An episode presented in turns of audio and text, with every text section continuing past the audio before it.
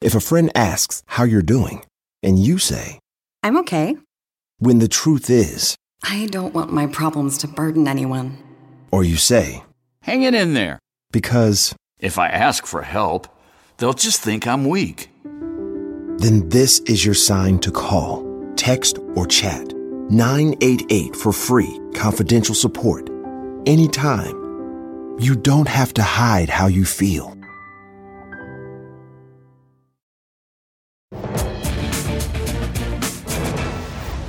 Good evening, everyone. We begin the ReidOut tonight with Republicans leaning in on dismantling a woman's right to choose. We face the first big test tomorrow in the political fight for abortion rights when the U.S. Senate will vote on legislation to codify those rights into law. The legislation, however, lacks the 60 votes needed to defeat a Senate filibuster and is expected to fail. This is a moment of real fear and confusion and heartbreak for millions of Americans who stand on the brink of having their bodily autonomy snatched away from them. But for the religious right, it is an excuse for celebration. It is the holy grail, finally within reach, the culmination of its decades long battle to end abortion rights in America. In fact, the religious right is so entrenched in anti-abortion politics, it's arguably their most defining issue. There's even an origin story about this movement being a reaction to the Roe v. Wade decision in 1973. But that's what they want you to think. It's a myth, a hoax, a lie. Back in 2014, Dartmouth historian Randall Balmer did a deep dive into the real origins of the religious right. He also revisited the topic in a piece that dropped today. As Balmer notes, before and for several years after Roe, evangelicals were overwhelmingly indifferent to the subject of abortion, which they considered to be a Catholic issue. According to experts featured in the PBS special God in America, even famed televangelist Pat Robertson and Jerry Falwell, the founder of the Moral Majority, had very little interest in the issue. It was Catholic leaders more than evangelical leaders at the beginning who were most concerned about Roe v. Wade. In fact, uh, Pat Robertson kind of famously said after the uh, the decision was issued um, that it wasn't necessarily a big concern of his. Dad was the one who talked Jerry Falwell personally in taking a stand on abortion. Before that, Jerry Falwell said, That's a Catholic issue. It's nothing to do with us. Why would I want to take a stand on that? I'm just a preacher. I want to talk about the gospel. Now, keep in mind, evangelical Christians were largely apolitical back then. Paul Weyrich, co-founder of the Heritage Foundation and the architect of the religious right, well, he wanted to change that. As Balmer, the historian, explains, the hypothetical moral majority needed a catalyst around which to rally. Weyrich kicked around ideas, pornography, prayer in schools, even abortion. The galvanizing issue would not be abortion, not yet. It was, in fact, an organized fight to protect Christian schools from racial integration. That's right. It was school segregation, not abortion, that brought white evangelical Christians to the polls. Their activism emerged after another Supreme Court decision, 1950s Brown versus the Board of Education decision, which changed the law, but not the racism. So white parents were taking their kids out of integrated schools, particularly in the South, and putting them into private schools, segregation academies, as they were labeled. Decades later, religious leaders blamed fellow evangelical and Democratic President Jimmy Carter for IRS actions that removed tax breaks previously enjoyed by those private schools that failed to integrate, though the policy was mandated, in fact, by Nixon. But as Balmer notes, defending school segregation really wasn't the best look for a movement ostensibly based on Christ's teachings. So, evangelical leaders searched for a more palatable rallying cry, the key issue that would unite evangelicals around the Republican Party. That issue would become abortion. Five years later, Roe, five years later, after Roe, Jerry Falwell gave his very first anti-abortion speech during the midterm election year of 1978. The work of Falwell and Weyrich continued with a fever pitch leading up to the 1980 presidential election, and a movement was born. Abortion is not a Roman Catholic issue. It is a moral issue, an issue that concerns the human rights of unborn babies who, by the hundreds of thousands, are being murdered in these United States of America. We're told about a woman's right to control her own body. But doesn't the unborn child have a higher right, and that is to life liberty, and the pursuit of happiness. I am pro life, and I will be appointing pro life judges. Do you want to see the court overturn Roe Well, v. if we put another two or perhaps three justices on, that's really what's going to be, ha- that's will happen. But the right knows how easy it is to be on the wrong end of the culture war, which is why it wasn't enough to just sink its teeth into the Republican Party. They also had to stack the courts. Now pay attention to this name, Leonard Leo, vice president of the Conservative Federalist Society, whose list of potential justices Republican presidents, including Donald Trump, drew from time and time again during their presidencies. Leo, according to his media guy, knew that the right had lost the culture wars on everything from segregation to contraception to abortion and liberalized Hollywood. So the only way to impose the quote unquote right thinking was to take the courts. And with his list, he and the Republican Party were perfectly positioned to cement a conservative majority, to give the right everything they ever wanted, a repeal of the promise and progress of the 20th century.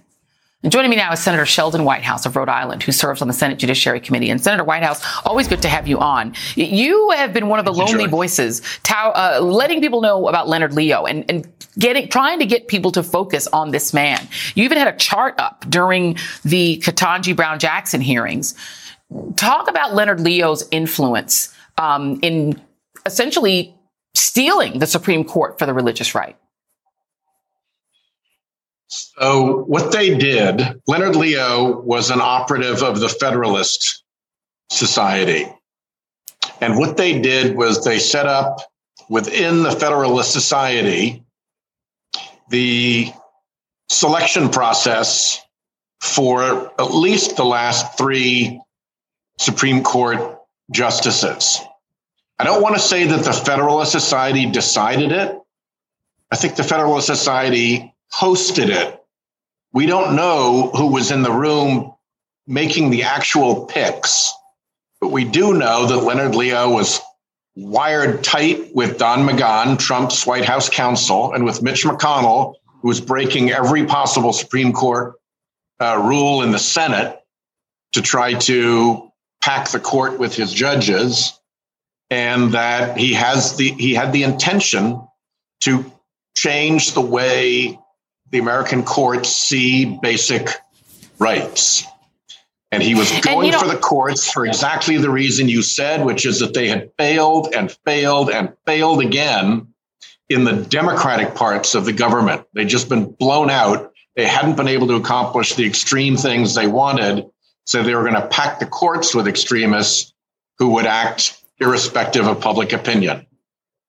And you know, the thing is, what they did, and as you said, I'm glad you brought Mitch McConnell into this. I mean, there was the the chicanery, uh, the McConnell chicanery, denying President Obama his rightful um, his right to to choose a member of the Supreme Court, not even giving a hearing to Merrick Garland at the time, but also the lying.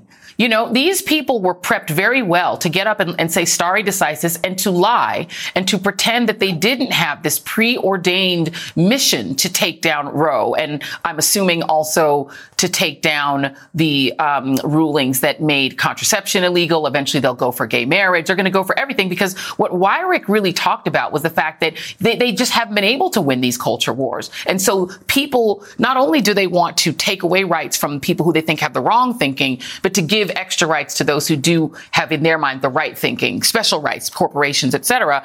But I, I want to ask you about this because one of the things that bothers a lot of people about the fact that, you know, Brett Kavanaugh is part of this decision. This guy was investigated for like four seconds by the FBI for a credible accusation of, of, of, of assault. You've been one of the senators who said that it was an inadequate investigation. Were these people even properly vetted for lifetime seats on the court? And I mean him specifically. Brett Kavanaugh was not properly vetted, and we pretty well know it. Um, we know that the FBI was not allowed to do a proper supplemental background investigation once um, this charge was raised. We know that the FBI very unusually became impervious to information. It was repelling people who were trying to bring it information about Brett Kavanaugh.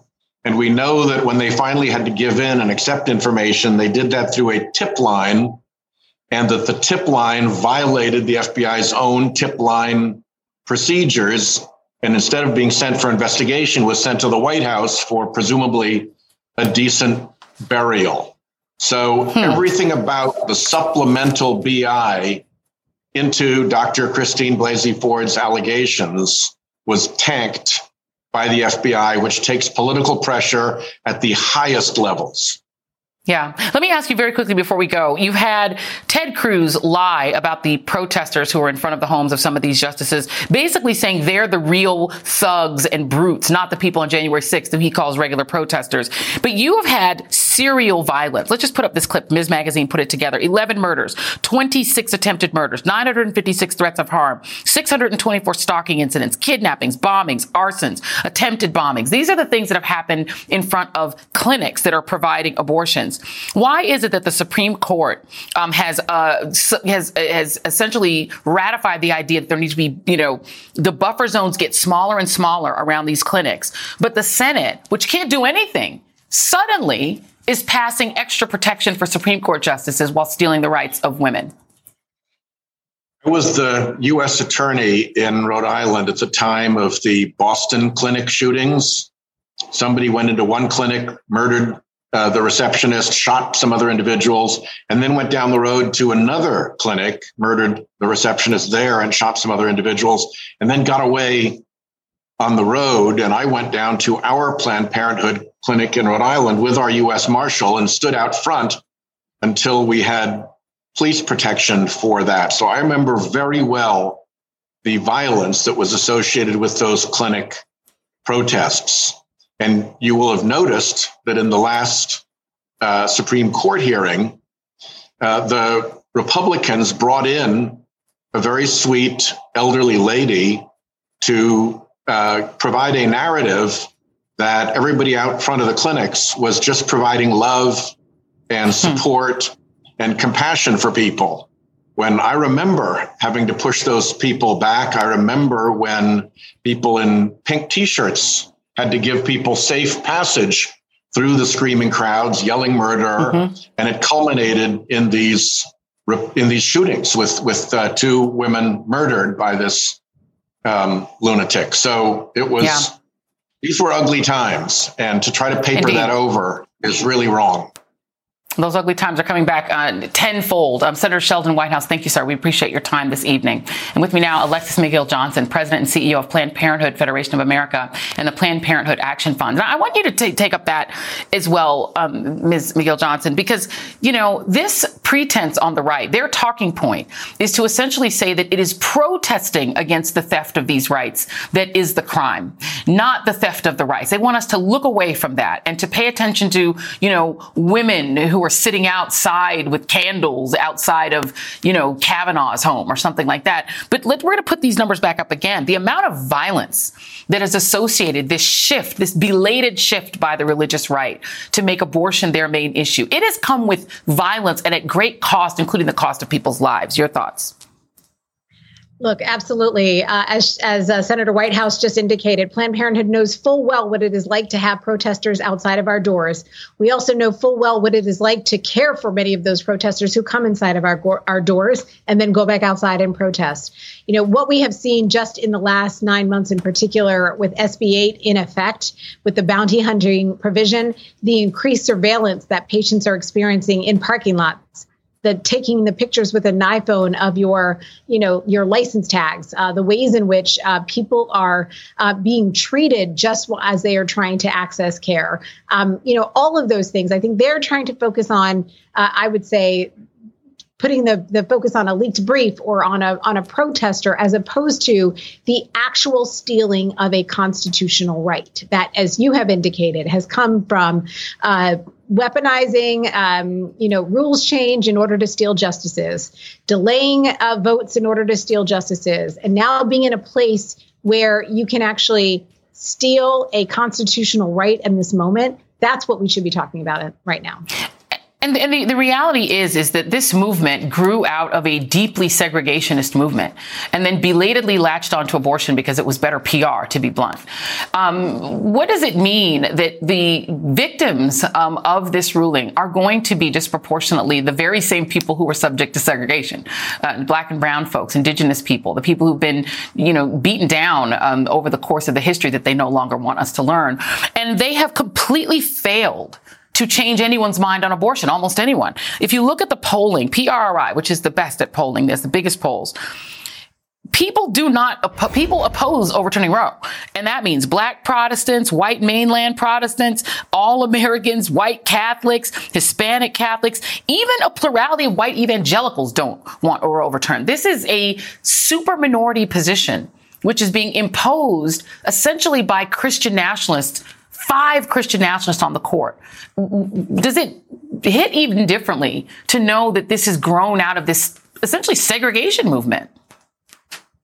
Look, I think it, it does, and I think it is completely consistent, right, with this segregationist moment, um, the movement. We have seen essentially the same states that refuse to expand access to Medicaid, uh, states that have the most harshest uh, abortion restrictions, are also the same states with the, you know, some of the most disturbing maternal mortality rates for for Black communities, right? So, so we are looking at kind of a trend of um, of disinvestment and disrespect of communities of color all the while, what you see in this draft opinion, you see Justice Alito try to use the frame of, you know, isn't it great that Plessy versus Ferguson was was overruled at one one point, and you know, as a way to kind of gaslight us into believe that they're actually civil rights heroes, when in fact what they are doing is taking away a right that is incredibly important for uh, Black healthcare right now. It's just preposterous.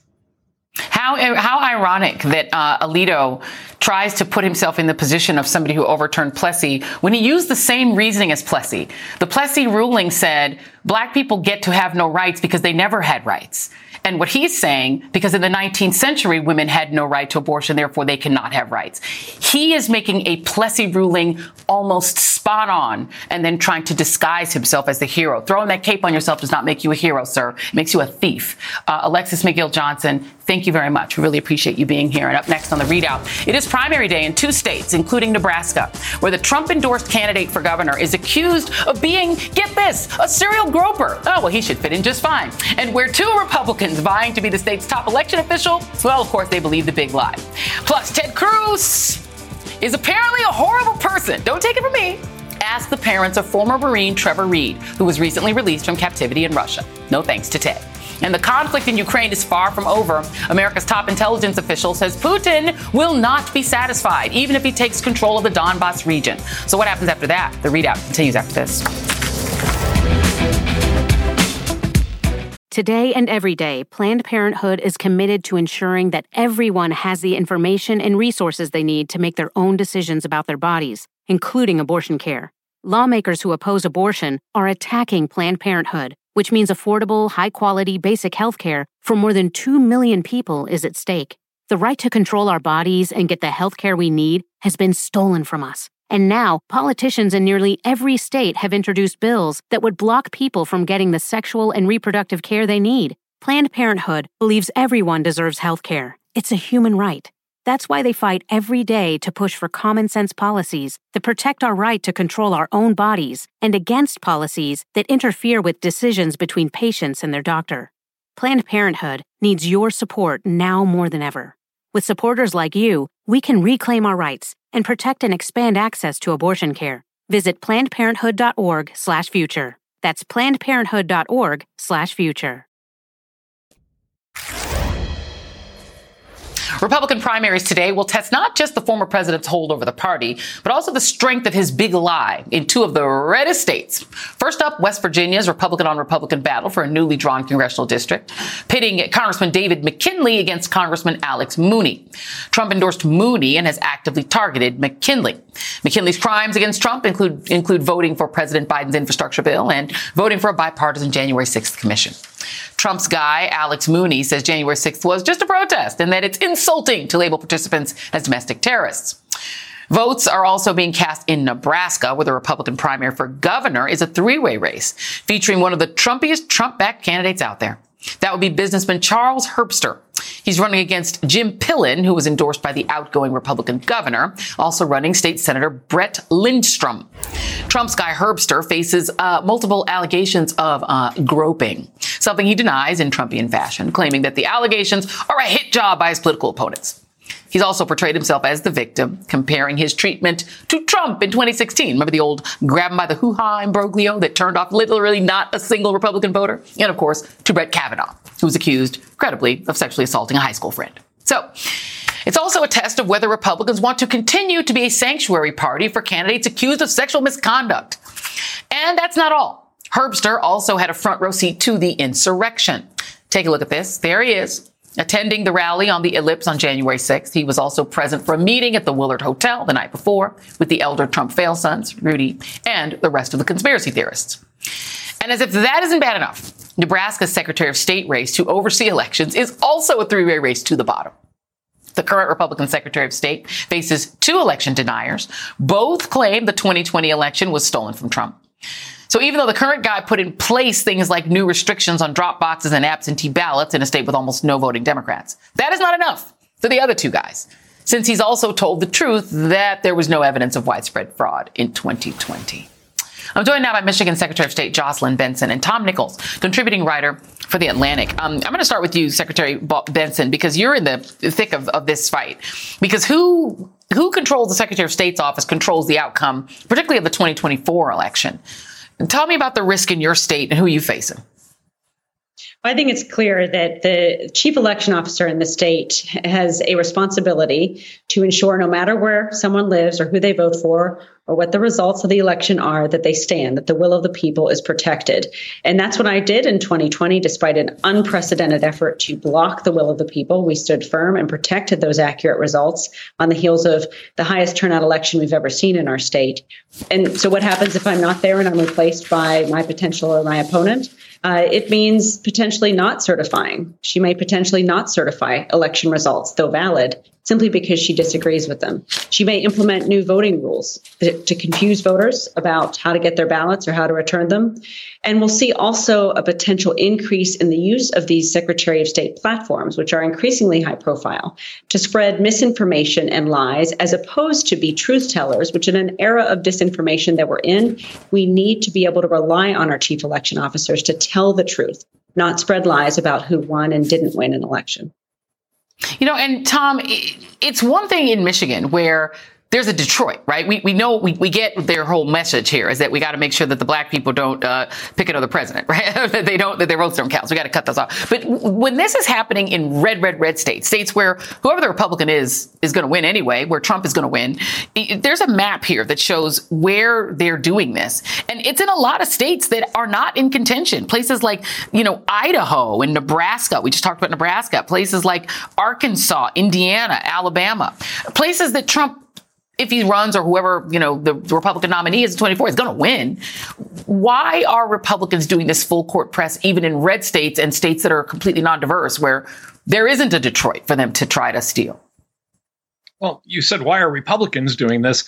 This is uh, the authoritarian movement that has taken over the Republican Party, hunting down and pushing out the last few Republicans who actually believe in things like the rule of law or the Constitution or, you know, counting votes. Um, this is the the Trumpist Republican Party purging uh, the last Republicans um, who might actually want to re- fairly and accurately report the voting. So you know that's what that's what the country is going to be facing in in um, a year in November and then um, two years after that. That's why the stakes are so high at the state and local levels, um, where I think Democrats really need to concentrate uh, their efforts. I, I, think there's always been a problem that Democrats are are very focused on the White House and national politics, but this, along with things like the Roe repeal, um, those are all questions that are going to be fought out in state houses, and Democrats really need to pay attention to those state houses because this is where the danger lies. I, I wonder, and I agree with that. I think Democrats have not, they're just focused on the presidency and not focused on much else. But why are you said they're chasing out sort of the last of the normal Republicans? I presume that there are still some normal Republican voters who are just like tax cut people.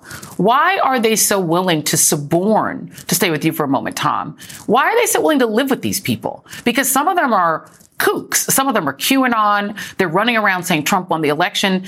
Okay, do you think that the election was stolen in Nebraska? They're like, yeah, like, but, but he won. But so there, I mean, why are regular order Republican voters, in your mind, willing to go along with this stuff? Because they are. Two reasons. Well, two two reasons. One of them is just plain negative partisanship, which is um, I may not like these Republicans, but they're not Democrats. So therefore, I'm going to vote for them because the only quality they need to have is not being the other party. And this actually afflicts both parties, but the Republicans now it's it's become um, absolutely obsessive that that Democrats are evil and they can't vote for them. There's no, you know, they don't want to split tickets. So that's one explanation is that it's just purely negative partisanship. The other is that there is still this kind of spiteful, resentful kind of voting among some Republican voters who may say, "Yeah, that guy's crazy," but it really annoys um, you know, really annoys Joy Reid if I vote for that guy. it really annoys my left wing neighbors.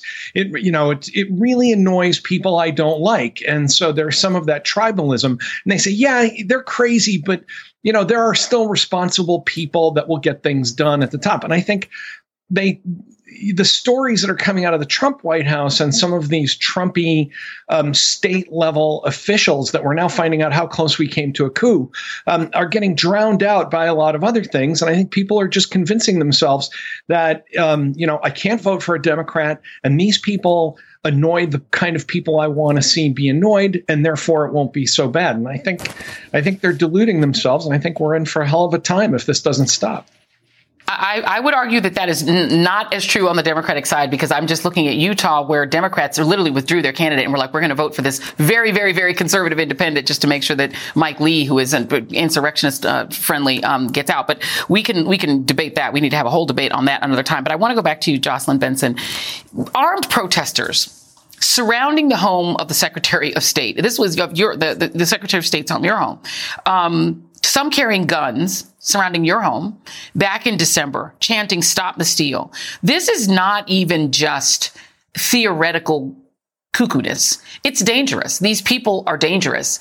Are you worried that the 2022 and 2024 elections are going to be national security risks and security risks to people like you and to election workers, et cetera? Yes, I think, you know, one of the outgrowths of the misinformation, the lies, the unwillingness of, of some to accept that they lost an election has been violent rhetoric and ultimately violent threats and hateful attacks on myself and election officials at the local level. These are folks who simply, we all want to just do our jobs. We all just want to make sure that government works for everyone and that elections are run fairly and safely and accessible to all and that we can trust the results of the election. And yet, because of these lies, because of the deceit that many Republican leaders who know better are feeding to many uh, of their supporters who trust them, uh, we see it growing into not just lies and misinformation and confusion about who won or lost an election, but actual violent threats against those of us who are charged with administering the process. I absolutely expect to see an uptick in those threats. I'm already seeing them personally, others are as well. And that's going to carry us through 2024. But make no mistake, I started my career investigating white supremacist organizations in the Deep South. Threats against me or my family are scary and they're tough, but they also emboldened me to continue doing the work to protect democracy, the work that voters expect of me and every election official in our state and in this country. And we're going to keep doing that work. And all these threats will just embolden us more to stand guard over every vote and every voice in our state.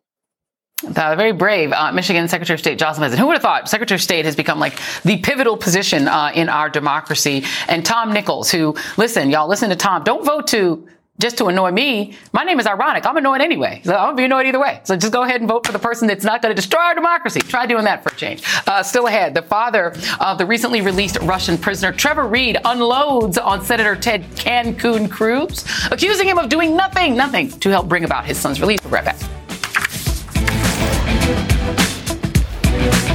Whether you're a morning person or a bedtime procrastinator, everyone deserves a mattress that works for their style. And you'll find the best mattress for you at Ashley. The new Tempur-Adapt collection at Ashley brings you one-of-a-kind body-conforming technology, making every sleep tailored to be your best. The collection also features cool-to-the-touch covers and motion absorption to help minimize sleep disruptions from partners, pets, or kids. Shop the all-new Tempur-Adapt collection at Ashley, in-store or online at ashley.com. Ashley, for the love of home. You can start your day off right when you find a professional on Angie to get your plumbing right first. Connect with skilled professionals to get all your home projects done well. Visit Angie.com. You can do this when you Angie that.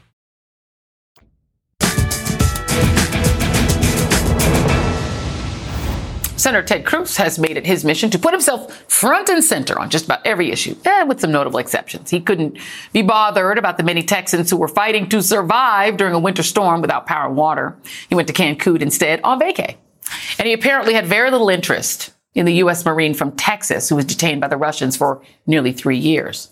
The father of Trevor Reed, who was recently returned to the U.S., gave an interview to the Dallas Morning News where he praised all the lawmakers, both Republicans and Democrats, who helped bring his son home. But Texas Teddy was uh, singled out for his lack of support. Not holding back, Joey Reed said Cruz didn't do anything. He's an embarrassment to the state of Texas. Let me just say that. I don't care what or who runs against him. I will work for their campaign to defeat that son of a. You get the idea. Cruz's office told the Dallas Morning News that his silence was out of concern of antagonizing Russian strongman Vladimir Putin. Oh, well, how polite. And that does seem to be a trend among some in this new Republican Party, concerned not to anger the ex KGB authoritarian dictator. Take, for instance, the president that Cruz enabled, Donald Trump. You might remember this Oval Office photo from exactly five years ago today. For those who don't know, the smiling man next to Trump is Russian Foreign Minister Sergei Lavrov. And by the way, we only have this picture because Russia's state news agency sent it out at the time. The Russian photographer was the only one allowed in the meeting in the Oval Office of our White House while U.S. journalists were kept out. Strange, right? That was also the meeting where Trump revealed highly classified information that was given to us by Israel to the Russians.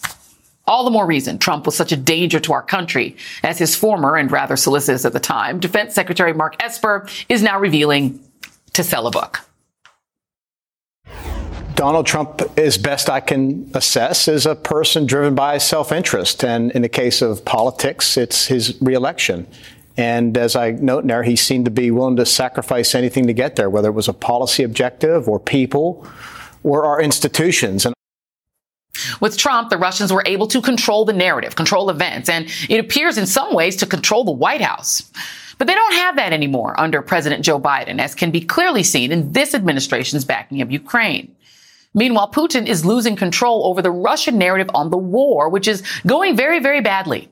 But the consequences for Ukrainian civilians remain severe and appalling. And that is next. The next month or two of fighting will be significant as the Russians attempt to reinvigorate their efforts. But even if they are successful, we are not confident that the fight in the Donbass will effectively end the war.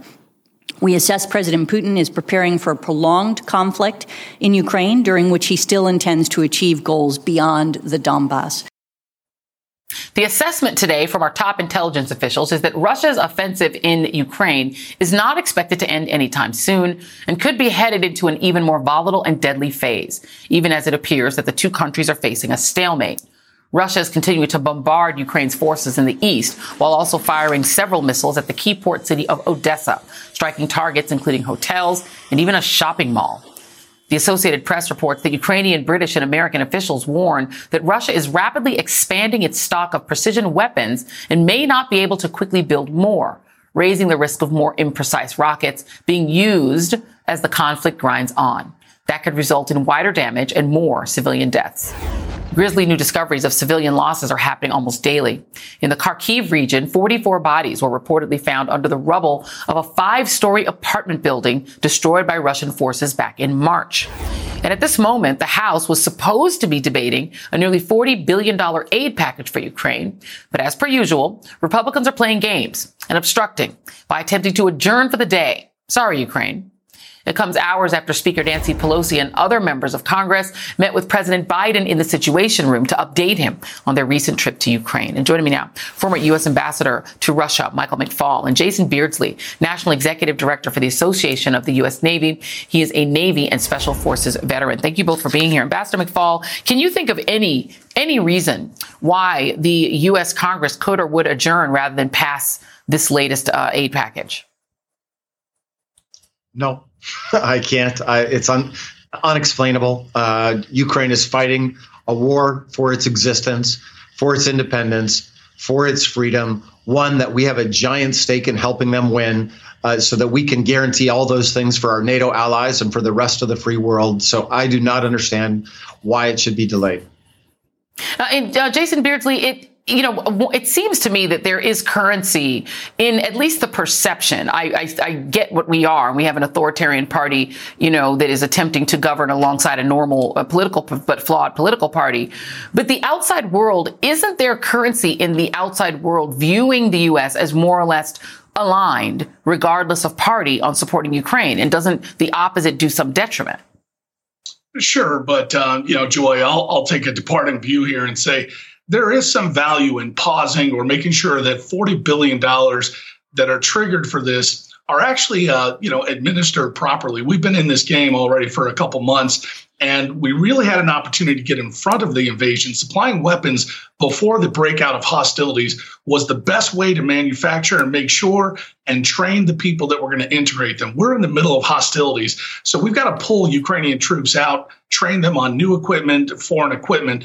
And again, if we wanted to do this the right way, the better way was when we had six months of intelligence leading up to the invasion, and we could have potentially avoided kind of this long drawn out campaign. All right, now that we're here, that $40 billion is about the same amount that the US Navy has budgeted to plan for ships over the next year. And we're falling 50 ships short of that. Our national defense strategy is larger than just this one campaign. And for the world, as you pointed out, watching the United States, they should know unequivocally that we have supported Zelensky with our uh, 16 million billion dollars so far, other packages we've triggered. So we're in this all the way. And Jason, you know, to that point, let me let me ask both. I'm going to ask both of you this because what you just talked about about pulling um, Ukrainian troops out, training them, we're equipping them. Here is what uh, the Fiona Hill, who those of you who remember the the whole Mueller um, report and all of the, the sort of goings on in the Trump world. This is what she said about Putin's view of the war, and she said this: Putin wants us to make it a proxy war. Putin is still telling people outside Europe that this is still a re- that this is just a repeat of the Cold War. Nothing to look at here. This is this isn't a proxy war. It's a colonial land grab. Um, in, in your view, and I'll start with you, Ambassador McFaul, anything that we're doing, like training and equipping um, the Ukrainians, doesn't that give Putin, or isn't Putin going to use that to continue his propaganda that, yeah, this is really a proxy war between Russia and NATO? Yes, he will, Joy, without question. But he's been saying that for uh, 15, 20 years. Even when I was the ambassador, he was saying we were fighting proxy wars against him. So, to those that believe him, those that live in his p- bubble of propaganda, uh, they're going to believe him, and those that are outside of it won't believe him. It's a lot like uh, uh, supporters of Mr. Trump and not supporters of Mr. Trump. New information is not going to change that debate. Yeah. But I do think it's important what Fiona said about framing this as an imperial grab. I think some people think, oh, this is a proxy war between Russia and the West. And, and some people say think that here in the United States, by the way. Uh, it's mm-hmm. not true. This is Putin trying to recolonize Ukraine.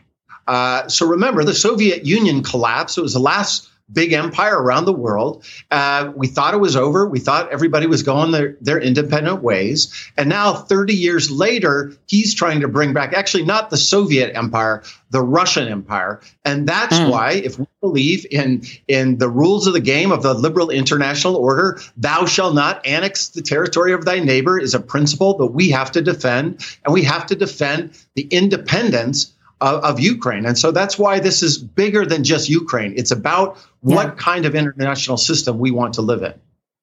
And, and Jason, I think that is an excellent point, and I think you know pretty much everyone agrees to that. Um, but what does it mean that he's failing to do that? I mean, you know, Putin can have whatever grandiose, you know, goals that he wants. He ain't succeeding in those goals right now. Um, what did you make of the sort of rather subdued, even though it looked like a lot like North Korea with the big military parade, et cetera? But Putin hasn't been able to claim anything, no victory, not even in the Donbass. What do you think that means, and does that make him more or less dangerous? Yeah, you know, I, I actually take it as a good sign. He's somewhat restrained in his celebratory, you know, uh, parade because he's got people around him in the Kremlin and the Duma that have put a lot of pressure on him. This is embarrassing. This has been humiliating. The empire of Russia, again, is being dissolved in the muddy fields of Ukraine. Meanwhile, he's trying to make a face saving, farcical, theatrical parade in Moscow while conscripts are getting hammered on the ground in Ukraine. Any conscript that's watching that video is going to feel a lot worse today than they felt before seeing it. So I think they did the best they can to try to put a, a good spin on it. But this has been embarrassing from the outset. And what I make of that is number one, Joy, our intelligence uh, organizations and military leadership really should have seen this coming. Uh, the analysis that we're seeing now after months on the ground watching uh, Russia fail to, uh, you know, multiple access fronts inside uh, Ukraine, taking Kiev. They couldn't do that. They just got pushed back from Kharkiv. They're trying to uh, reposition in the east to take the Donbass. None of that seems to be working for them. They've had bad logistics, bad leadership, no NCO corps. Their generals are getting killed at a rate that we haven't seen before. And so all of this sort of should be a sign that, look, the way to intervene in these was to get on the front side of this. And here's the lesson the opportunity for the White House is don't let China and Taiwan become the next Ukraine. Get in front of these things, and you can see the successes we've had. Green Berets training the Ukrainians since 2014 have flipped the tide on this table and this uh, in this occasion. Um, we're going to have you guys back to have uh, more conversation about this. Um, we appreciate you this evening, Michael, Ambassador Michael McFaul, Jason Beardsley. Thank you both. Uh, and don't go anywhere because if you're hankering for the good old days of authoritarian abuses, well, look no further than the Philippines, where the son of an infamous dictator appears poised to become the next president. Back in a sec.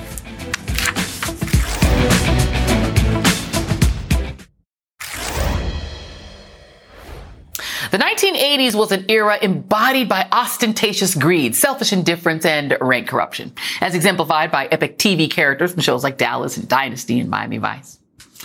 But no real world characters embodied that period better than Donald Trump, the king of bankruptcy, Leona Helmsley, the queen of mean, and Philippine politicians Ferdinand and Imelda Marcos.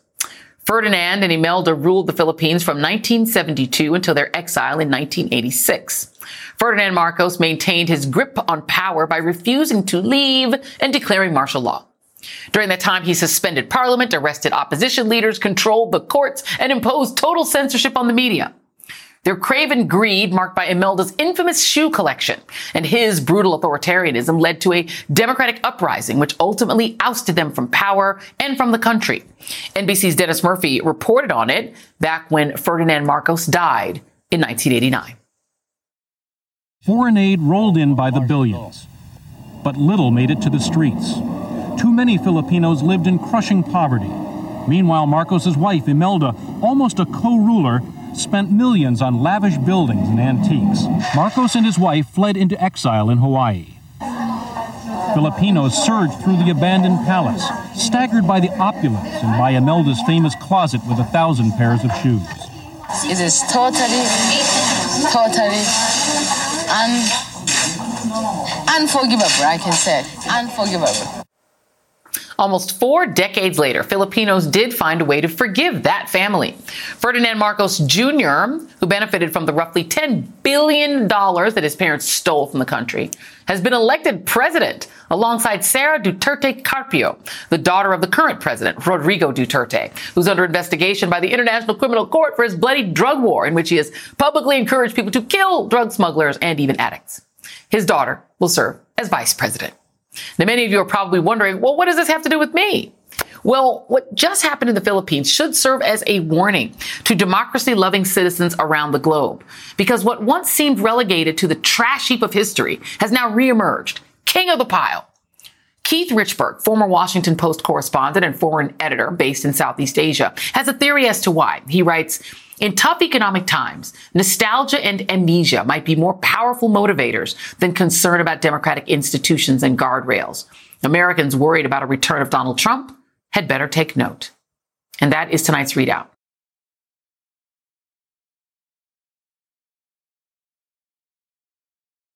The living room is where you make life's most beautiful memories. But your sofa shouldn't be the one remembering them. The new life resistant, high performance furniture collection from Ashley is designed to withstand all the spills, slip ups, and muddy paws that come with the best parts of life.